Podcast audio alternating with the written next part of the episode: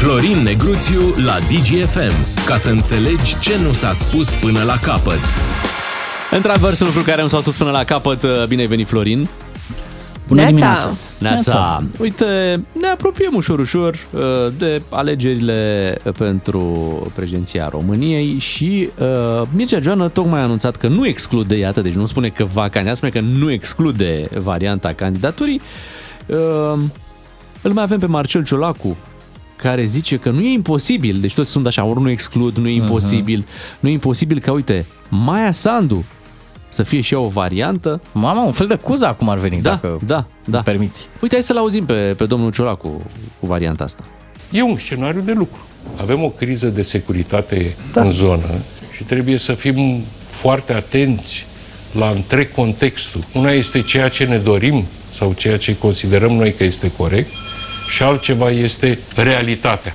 Nimeni nu poate împiedica cu doamna președinte Maia Sandu să candideze. Păi da. Când avem discuția de, de candidaturi, tot timpul ne gândim numai la oameni politici. Poate da. de data aceasta Partidul Social Democrat va veni, nu va veni neapărat cu un om politic. Va veni în schimb cu un intelectual, nu mai Deci se caută și intelectual. Florin, da.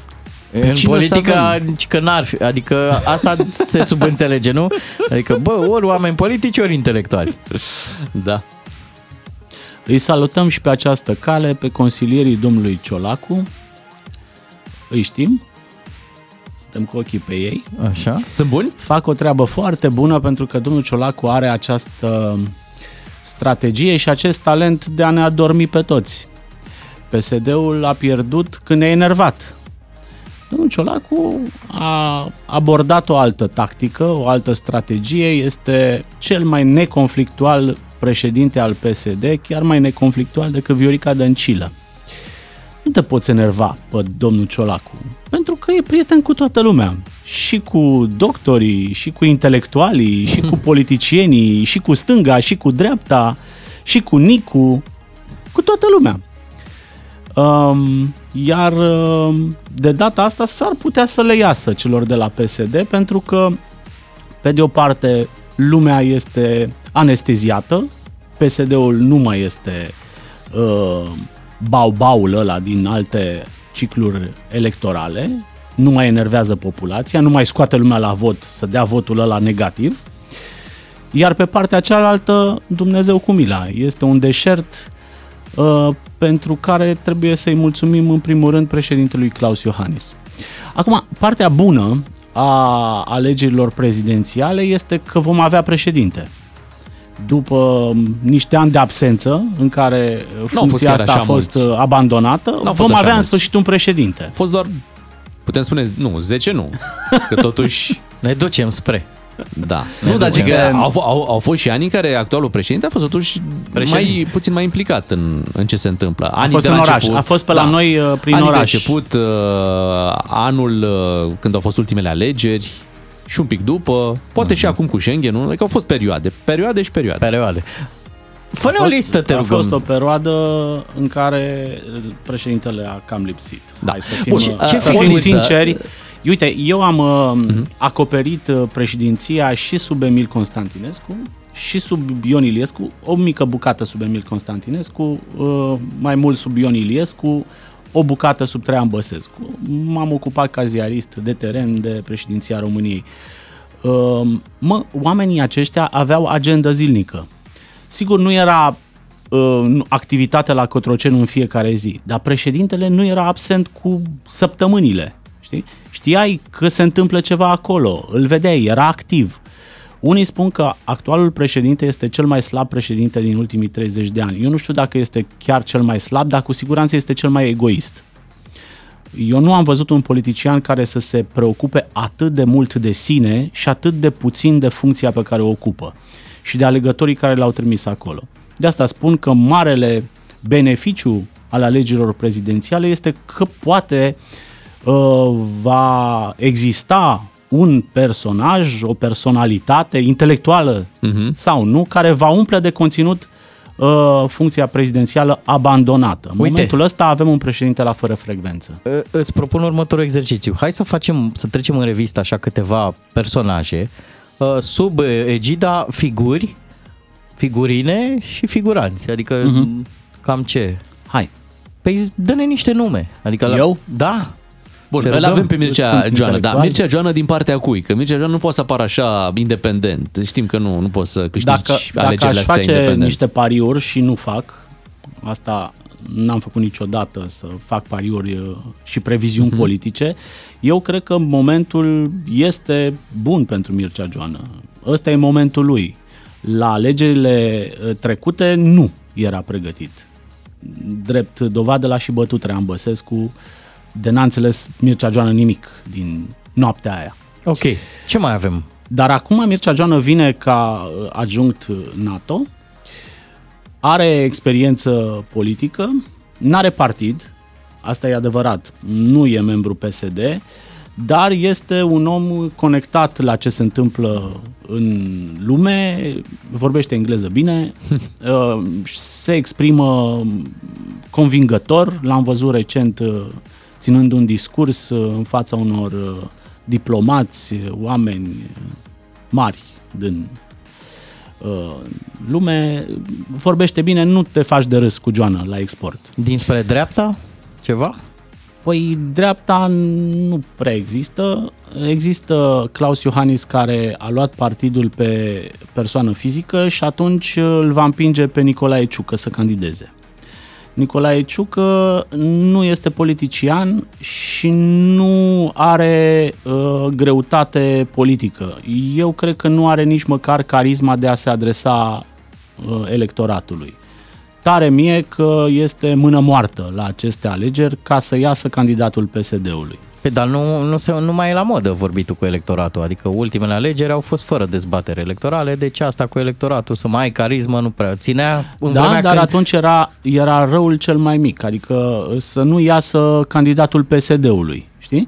Așa a fost și la alegerile uh, dintre uh, Claus Iohannis și Victor Ponta. Claus Iohannis se iluzionează dacă își închipuie că oamenii au votat pentru el. Nu, oamenii au votat să nu iasă Victor Ponta.